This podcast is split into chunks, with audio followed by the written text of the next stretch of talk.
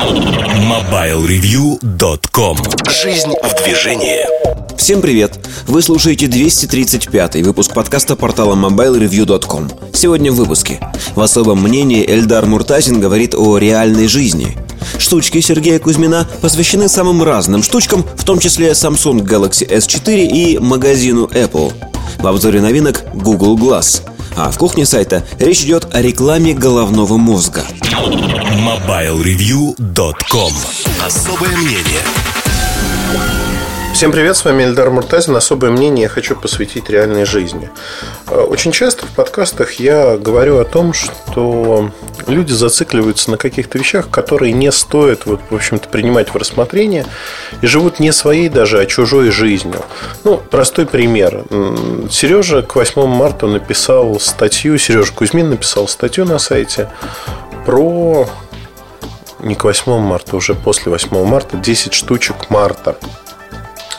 И там начали его поздравлять с 8 марта, обзывать там Кузьминишна, еще что-то, еще что-то. Ну, комментариев 100 таких от разных людей.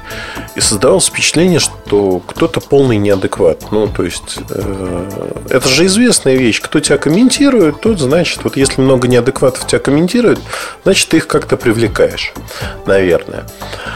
А, и э, мы просто посмотрели, а это один и тот же человек из Саратова, который там почему-то решил скрыться за неким э, прокси-сервером анонимным. Ну, в общем, сидит он в своем Саратове, фигачит себе новые никнеймы, сам с собой общается. Ну, мне кажется, человек просто ну, весна, да, ладно, пусть он так развлекается, а не идет там, девочек крадет, как в Воронеже, а, с неясными целями. А, ну, развлекается так человек, пускай, да, пусть его. Вопрос в другом, что, ну, жалко, что человек, так, во вселенском смысле жалко, мне, в общем-то, безразлично, что с ним происходит, Жаль то, что он не живет своей жизнью. Он живет какой-то чужой жизнью, которая, в которой ему важен совершенно чужой человек, живущий в другом городе, Сережа Кузьмин, который пишет что-то, что ему не нравится. И ну, мне это вообще странно. Да? Есть э, среди моих знакомых круг моего общения очень велик, назовем это так. И есть люди на социальной лестнице, расположенные совершенно различным образом. То есть есть очень богатые люди, ну, там, я не знаю, с достатком в миллионы долларов э, ежемесячно. Есть люди, которые получают по 400-500 долларов в месяц. Я стараюсь, не просто стараюсь, мне комфортно и с теми, и с другими. Потому что, наверное, я не жду э, от первых э, каких-то благ, и мне от них ничего не нужно, по сути. И ко вторым я отношусь очень просто и спокойно, э, потому что, ну, я не считаю зазорным, то есть у всех жизненные обстоятельства разные, у всех это не говорит о человеке ровным счетом ничего, что он плохой или хороший. Это не говорит о его качествах. Это не говорит, в конце концов, ну, у всех разные стартовые возможности. Кому-то помогли родители, кому-то нет, кто-то сам в жизни пробивался. Получилось, не получилось, задатки разные. Среда помогла или не помогла. То есть все это сказывается. И поэтому, как мне кажется, надо относиться к людям ровно. Ну, опять-таки, пока люди вам что-то не делают, или там вы точно не знаете, что вот это плохой человек, потому что он вот так, так и так поступает. А, исходя из этого, а, мне всегда очень странно наблюдать острую реакцию. Ну, вот я люблю, честно скажу, грешен тем, что люблю потоптаться, зная, что у людей есть недостатки определенные. Я люблю вернуть в ту или иную статью фразы, которые четко наступят на все любимые мозоли этих людей, и неконтролируемая ярость с их стороны, она начнется э, начнет изливаться в комментариях, письмах, э, комментариях в других местах, какой я гад, подлец и тому подобные вещи. Но я, как правило, оперирую все-таки фактами. Знаете, есть «Вокруг света» год назад примерно была замечательная статья по поводу, по-моему, «Вокруг света», а может быть в «Гео» русском, о том, что дервиши в Персии еще во времена Александра Македонского они вокруг света все-таки, они привлекали на себя, чтобы вот их проклинали искренне, они вызывали на себя огонь. Потому что это давало им какую-то, ну, как считал автор, какую-то энергию или что-то подобное. Я этого не делаю вот с такой целью, да, во всяком случае, осознанно точно не делаю. Мне просто кажется, что в какой-то момент людям нужно дать встряску, и через встряску они могут, ну, некоторые из них могут посмотреть на ситуацию, на себя с другой стороны. Это очень тоже важно. Потому что, конечно же, э, когда мы говорим о том, что происходит вот так, так и так, ну, ерунда происходит, да? Полная ерунда. Люди живут чужой жизнью. И мне вообще, ну, знаете, есть у меня такой, ну, как знакомый, назовем это так, э, парень молодой, коллега, ну, относительно молодой, там, за 25 уже, э, который многие годы занимается тем, что он пытается троллить э, разных людей. То есть вот ему доставляет удовольствие то, чтобы он поддевает людей, вызывает какую-то реакцию, начинает за ней наблюдать. При этом эта реакция бывает совершенно различной, как мне кажется, а здесь, в общем-то, тоже. Он живет не своей жизнью. И я очень часто сталкиваюсь с тем, что когда знаете, как вот фраза знаменитая в интернете «Кто-то не прав, дорогая, я пошел в сеть». А, вот у таких людей, у которых в интернете кто-то не прав, личной жизни быть не может. Не может быть семьи, не может быть там детей, не может быть... Даже если у них это все есть, у них не может быть успешных детей. Хотя, может быть, у них жена там прикладывает, или там муж, наоборот, прикладывает огромные усилия. Но здесь же все упирается в то, что вот эта проекция своего внутреннего мира наружу, убогенькая проекция, надо отметить, она показывает, что люди, они не умеют ничего добиваться.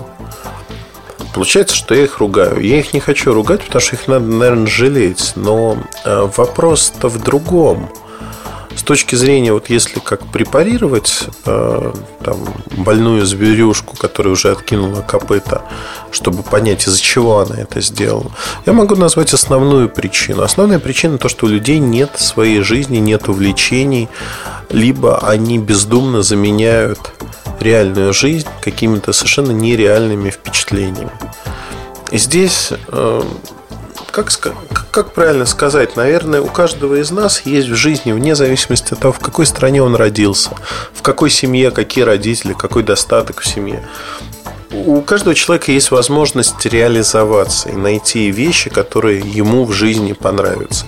Я бесконечно благодарен своим родителям, что они мне дали в детстве возможность попробовать разные виды спорта, попробовать э, разные виды деятельности, кружки, чтобы понять, вот это мое, это не мое.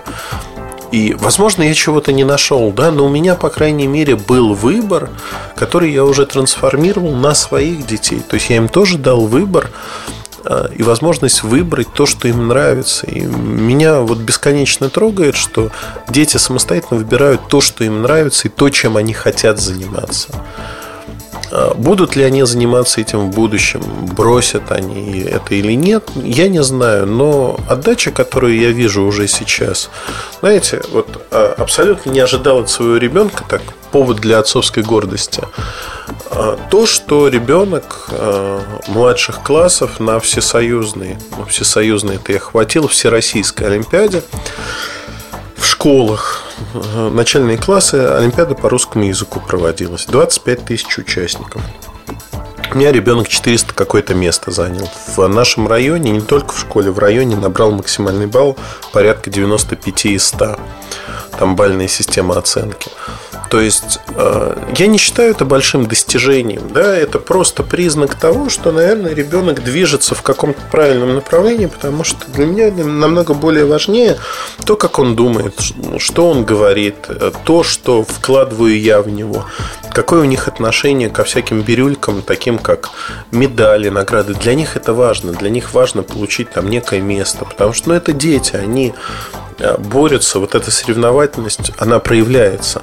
Они живут полноценной жизнью, которой можно позавидовать. Да, это тяжелая жизнь. Тяжелая, потому что не хватает времени на все. Но эта жизнь, как мне кажется, полноценная. Возможно, это самообман. Я себя утешаю этим. И надо дать им iPad, посадить на диван, чтобы они с утра до ночи играли в iPad, ничего не делали, ломали себе глаза.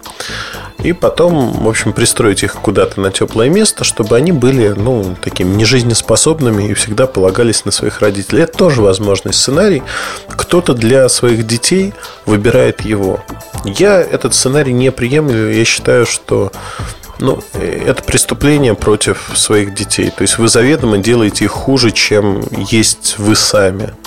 Дети это не только наше отражение, это как ученики, кому вы можете дать что-то большее, чтобы они пошли дальше.